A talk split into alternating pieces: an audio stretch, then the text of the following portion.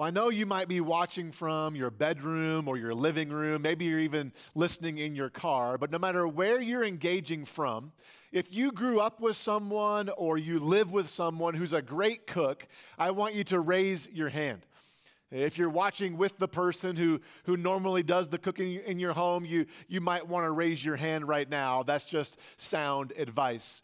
Uh, thankfully, my, my wife is a great cook. I grew up with a mom who's a great cook as well, but I'll never forget the time as a kid that our family meal did not go as planned. Uh, my mom went to the freezer and, and, pulled out a Ziploc bag of shredded potatoes. She was going to fry them up and serve some gravy on them as a side dish. Sounds delicious, but that was not the case. She prepared them the way she, she always did, but no matter how long they cooked, they, they weren't browning up. They, they weren't really changing a, at all. So she did the best she could, finished the rest of the meal, called us all to uh, the table, and, and we began to eat. My mom was watching what she ate at the time, so she was not going to have any of the fried potatoes, but we all took a healthy portion and we dug in, but something wasn't right.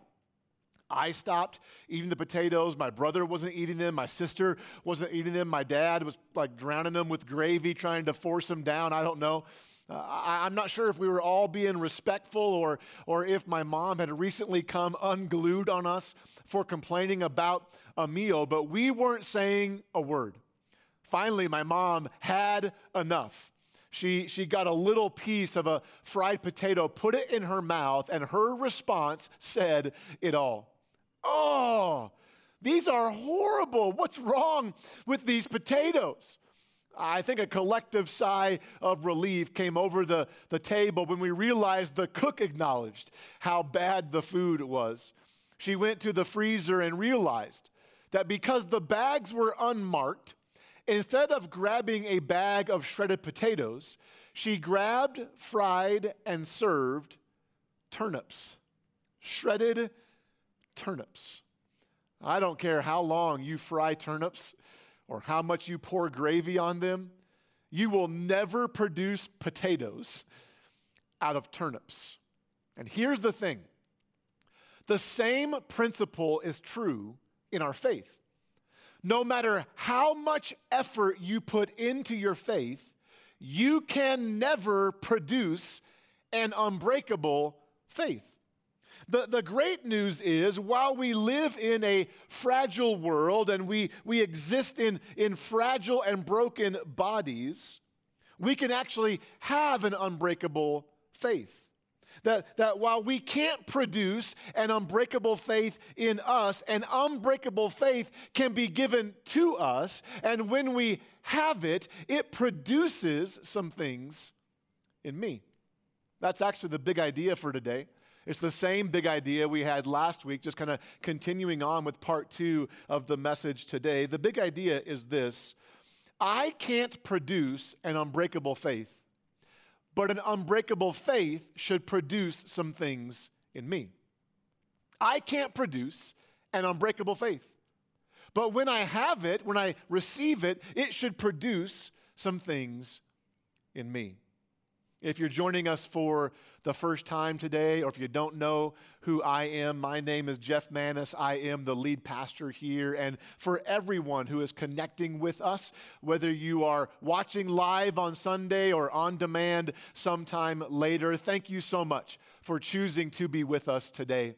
Here at Element Church, we exist to guide people to experience life to its fullest, connect into meaningful relationships, and make a lasting impact. And I believe a major, major part of us experiencing the full life that Jesus desires for us to have is by living in and living out an unbreakable faith. This is week number four of a sermon series we're calling Fragile An Unbreakable Faith in a Broken World. We'll be ending the series next Sunday, and the whole series is, is born from one verse in the New Testament book of Second Corinthians. It's our theme verse, chapter 4, verse 7 says this. We now have this light, the light of Jesus, shining in our hearts but we ourselves are like fragile clay jars containing this great treasure. This makes it clear that our great power is from God, not from ourselves. That, like this clay pot, we, we live in a fragile world and we exist in, in fragile bodies, but, but through the power of God in Christ and by the presence of His Holy Spirit in us, we not only receive an unbreakable faith, but we can live an unbreakable faith as well. Now, I'm fully aware that, that not everyone who is, is watching or listening uh, believes in, in Jesus. You don't have that faith, and that's, that's totally okay. Uh, there's nowhere else we'd rather you be right now than right here with us. And as soon as we open our doors again on Sunday, August 9th, uh, I hope that you'll, you'll join us. Uh, even if you never believe what we do, we, we will welcome you and love you and honor you because that's what Jesus would do. And we want to we wanna love people like Jesus does as well. As we've all seen so clearly in the last several months, we are fragile people. Life is fragile. The economy is fragile. The political landscape is, is fragile. Race relations are fragile. We live in a fragile and broken world. And in such a fragile world, with such fragile bodies, the thought of something being offered to me that, that is not only unbreakable, but it's also eternal is so, so appealing. It should be appealing to, to everyone. Our, our focus, though, should not be on trying to produce faith. Our focus should be on our faith in Jesus, and then certain things will be produced in us. Anytime we try and produce faith, it's like frying turnips and hoping you get potatoes. Remember, I can't produce an unbreakable faith, but an unbreakable faith should produce some things in me. So here's the big question we've, we've got to ask. It's the same one from last week. Again, this is part two of last week's message, and it's this What should an unbreakable faith produce? What should an unbreakable faith produce? The main scripture is 2 Corinthians 5 verses 1 through 11. If you're watching online, all the scripture will be there on the screens. If you have your own Bible, I'd encourage you to follow along. If you don't own a Bible, you can reach out to us online. We'll make sure we get you a Bible, or the easiest thing to do is to download the free Bible app on any smart device called YouVersion. It's a great resource for you to have as well. If you missed last week's message or any of our previous messages. You can always get caught up on our website, on the watch page. You can go to our YouTube channel or listen to it on our podcast as well. At the very, very least, I would encourage you to at least watch last week's message to kind of bring you up to speed on where we're at, at today. Uh, in, in fact, I want to start with, with the last verse of last week's message because we're just picking up where we left off last week.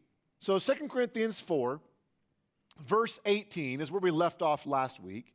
The Apostle Paul, writing this letter to a group of Christians in a town called Corinth, says this So we don't look at the troubles we can see now.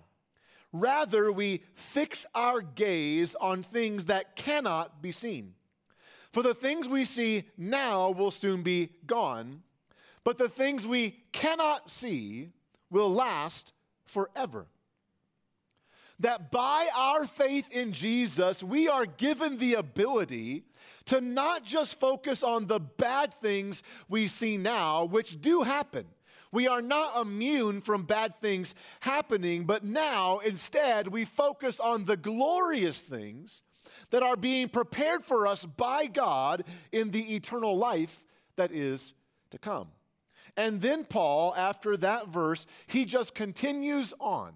And remember, when this was originally written, there were no chapter numbers or verse numbers. Those were added later to help us navigate Scripture and find things. So this is now a continuing thought from verse 18.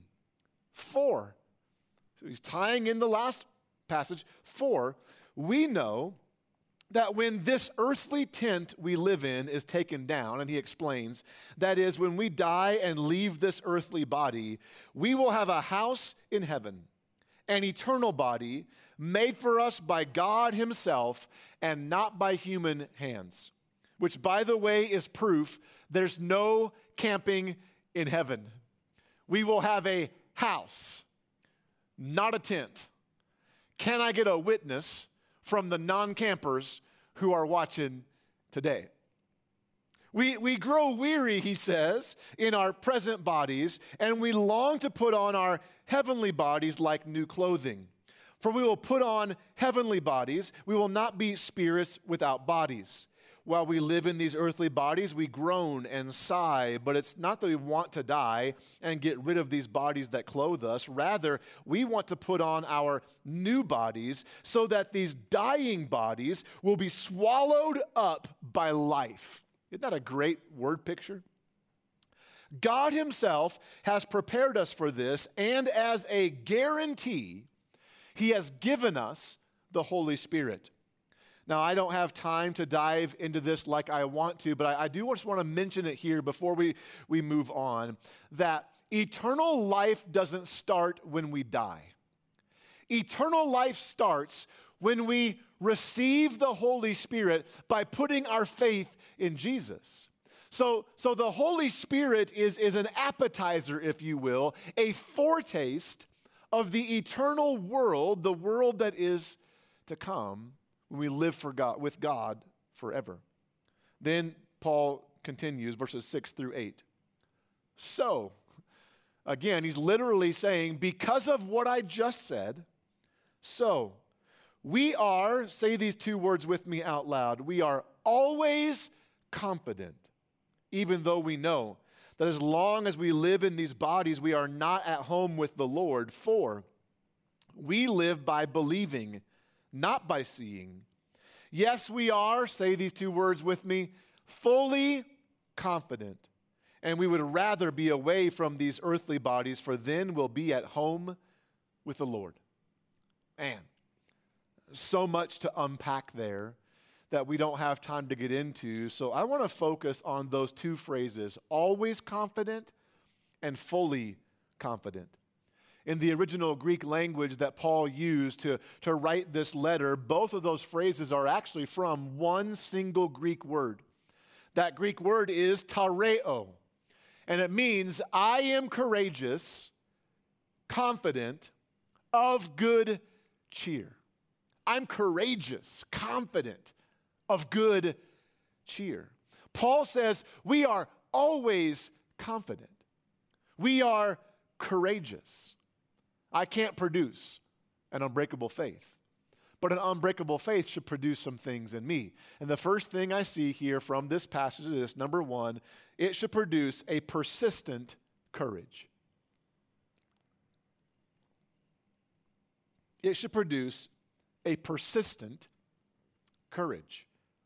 Now, in saying that, I, I don't mean to say that that someone with an unbreakable faith will never have moments or, or ever have seasons where their courage fades or, or lapses, that, that we can't ever have a moment where, where our courage wavers or comes into question. That's not what I'm saying. I mean, even people with an unbreakable faith will face times like that. Uh, we, we face seasons of life where our, our courage or, or our confidence fades a bit. We experience things like fear, worry, anxiety. Like those things are real, but they are also in real competition to our confidence and our courage. I don't know about you, but over the last three months, I've had more than a few moments where where I lapsed in my courage, where I lapsed in my confidence. And let me just say this to those of you who might have experienced the same thing it's okay to be there, but it's not okay to stay there. Can I say that again? I don't know why I, am asking. Nobody's in the room, and if you're here, I would have told you again anyway. But it's okay to be there, to be in a place where your courage or your confidence fades a bit, but it's not okay to stay there. And listen, we, we get there by taking our eyes off of the things we cannot see and putting them on things we can see.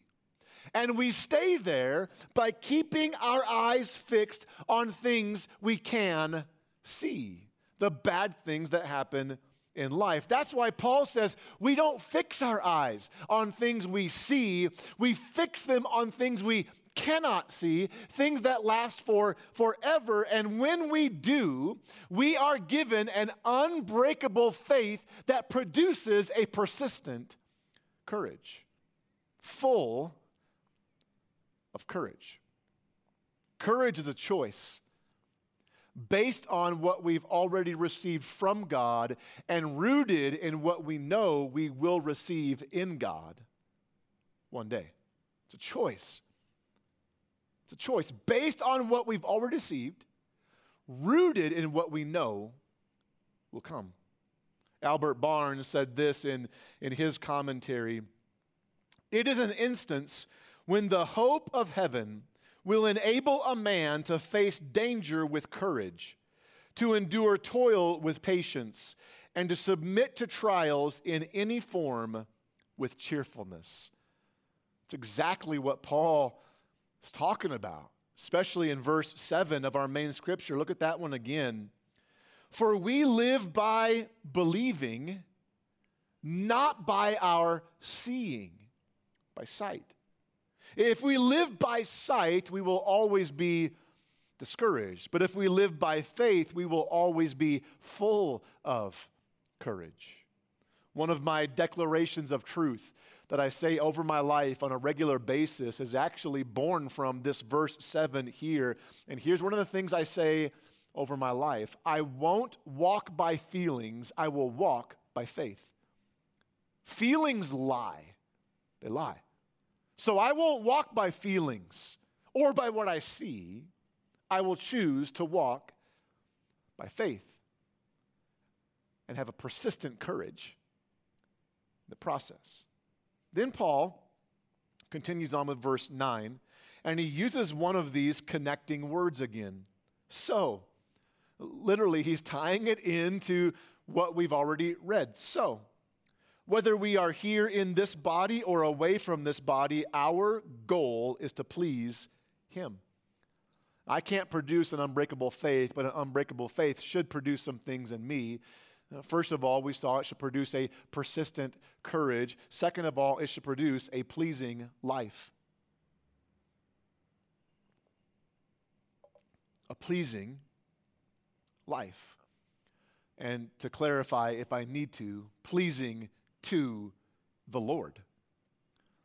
Again, this, this doesn't mean that just because I have an unbreakable faith that I will never do anything that doesn't please God. That's not what I'm saying. But I will say a soul that has received an unbreakable faith will consistently live in a way that pleases the Lord.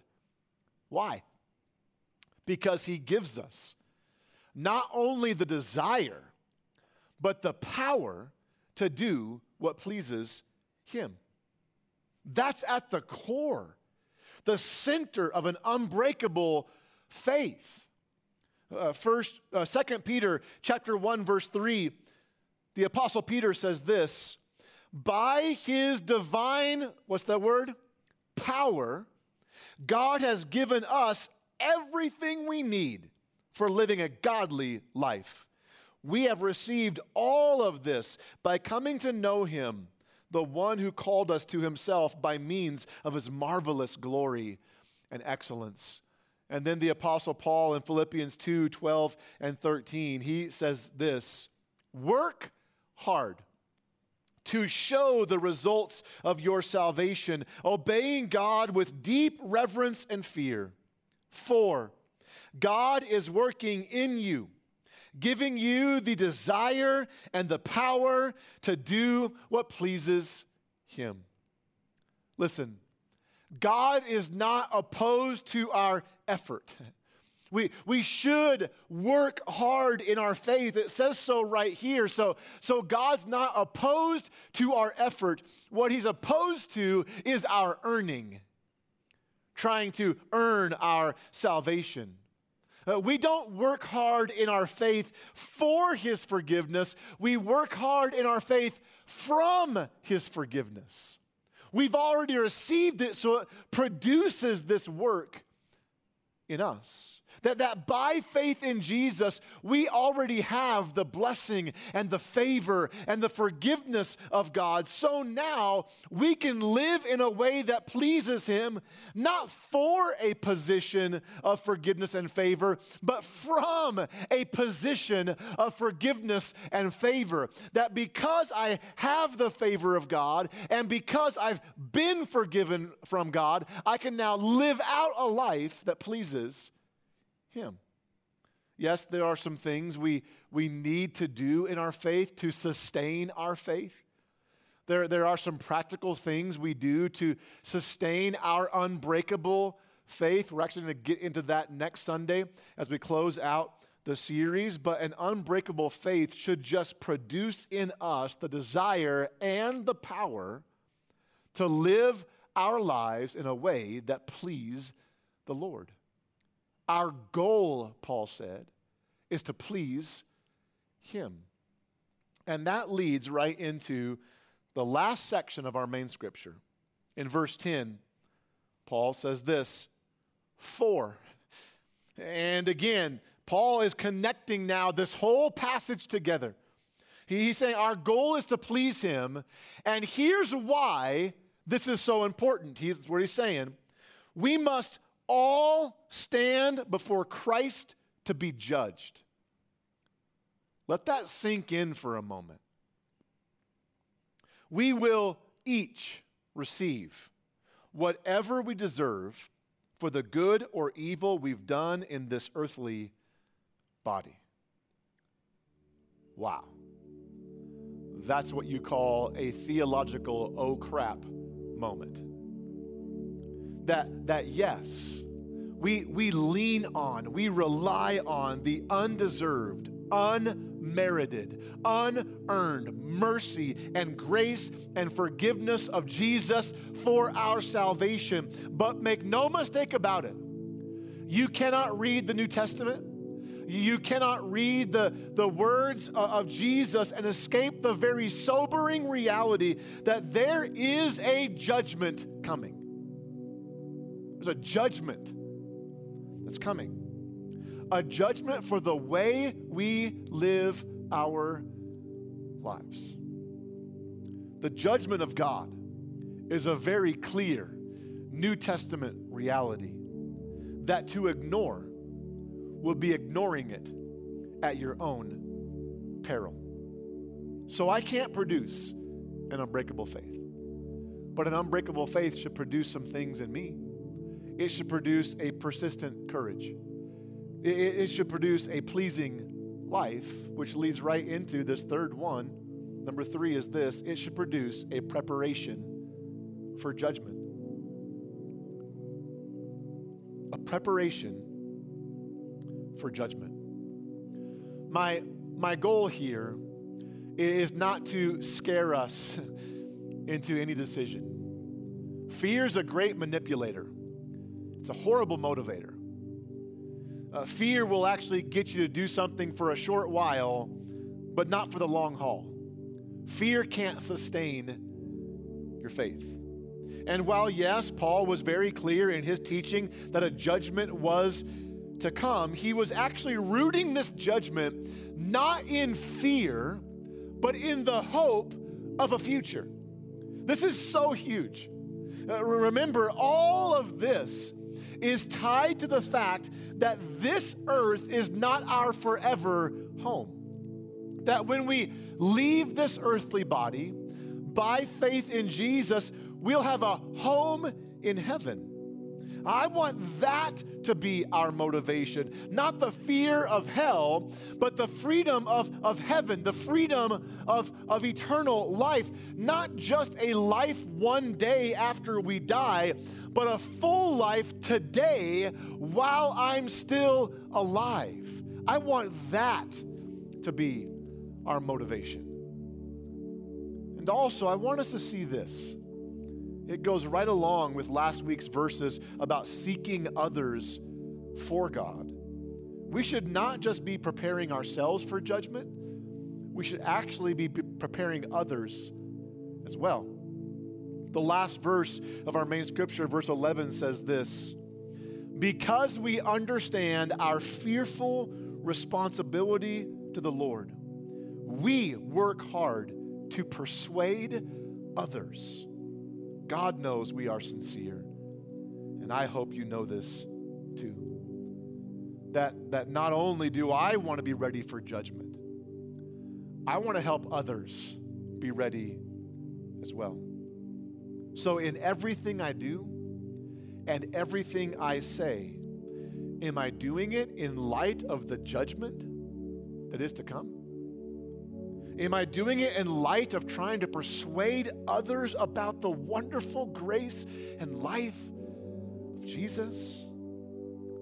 For those of us who are, who are Christians, those are great questions to ask. Am I living my life? Am I saying the things I say and doing the things I do in light of the judgment that is to come? In light of the the, the chance and opportunity we have to persuade others to believe in the wonderful grace and life of Jesus. I want to pray for those of us who, who are Christians, but, but maybe we, we're not living out one of these areas very well in our life. Maybe our, our courage has faded. Maybe we've neglected that focus on on making pleasing God our goal, maybe we're just not doing a great job of keeping in mind the judgment that is to come. Not just for us, but for those in our life. So if you just need to receive prayer on any of those things, I would ask you just to receive this prayer from me on your behalf. Father in heaven, Lord, I know how easily it is for us to to start to forget the very sobering reality that this life is not all there is. There's another life to come. And Lord, I pray that while we live in this life, we would not just be focused on the things we see, but on things we can't see. That would produce in us a persistent courage courage to, to face these things in life that, that are so, e- uh, so hard to, to navigate. Lord, I pray it produce in us a pleasing life, pleasing to you. Lord, our goal is to please you. And Lord, if there's anything in our life that is not pleasing to you, would you shine your light on it and remove it from us? And Lord, may we live in a way that is in preparation for judgment not in a fearful, manipulative way, but Lord, in a way that's filled with hope. Hope for ourselves and for other people when we live our lives for you. Lord, help us live out this unbreakable faith that you produce in us. And now, for those of you who maybe don't believe, the reason this judgment is, is such a big deal is because of the problem of sin. All, all of us have sinned. None of us are immune from that. The problem is, the curse of sin is our sin separates us from God. And if our sin goes undealt with, it will be an eternal separation. But God loved you and loved me so much, He had a solution. His name is Jesus, God in the flesh. He came as one of us. He modeled a perfect life for us. He died because of us, praying, paying the price for our sins. But three days later, He rose victorious so that any one of us, no matter who you are and no matter what you've done, by faith in Jesus, we can not only be forgiven of our sins, but we receive from Him a new life today and the power to live our lives for Him every day, to have access to this persistent courage, to live a pleasing life, and to, to model our lives in such a way that we are preparing ourselves and preparing other people for the judgment that is to come. And then one day, one day, we're all going to be judged. And by our faith in Jesus, we can spend eternity with Him. If that's you today, not from a place of fear, but a, a place of a future. And you've never put your faith in Christ, I want you to do that right now. You can simply pray this prayer silently in your heart to God. He hears you right where you are. Father in heaven, I believe in Jesus. I believe he died for my sins and rose from the dead. So, Jesus, I believe in you, that you are God and you paid the price for my sins. Forgive me of all of them, everything I've done. Wash me clean, make me new. I repent from my old sinful life and I turn to follow you by your power in a new life. I receive from you salvation. Help me, Lord, live out that persistent courage. Help me, Lord, live a life pleasing to you. And help me, Lord, remember the reality of the judgment that is to come. Lord, may that motivate me and sustain me to live my life for you, born from your love and grace for me. Thanks for loving me, Jesus. I'll do my best to love you back. In Jesus' name, amen. Hey, if you're watching on the live platform and you just asked Jesus to come into your heart and forgive you of your sins, we're so proud of you. We want to welcome you to the family and we want you to let us know so we can offer you some resources. Just click the button that says, I commit my life to Jesus, and we will welcome you and offer you those resources. Or you can also text the word one to the number on your screen, 41400. Text the word one to 41400, and we want to welcome you, celebrate with you, and offer you some great resources, free resources, as your next step in following Jesus. Guys, I'm so glad that you tuned in today. I cannot, cannot wait to be with you again in person. But till then, we'll continue doing this. I pray that your week, be filled with courage, that you'd live your life to please Him, and that you live in such a way that it prepares our hearts and the hearts of others for the judgment that is to come. God loves you, and I love you so much. Have an amazing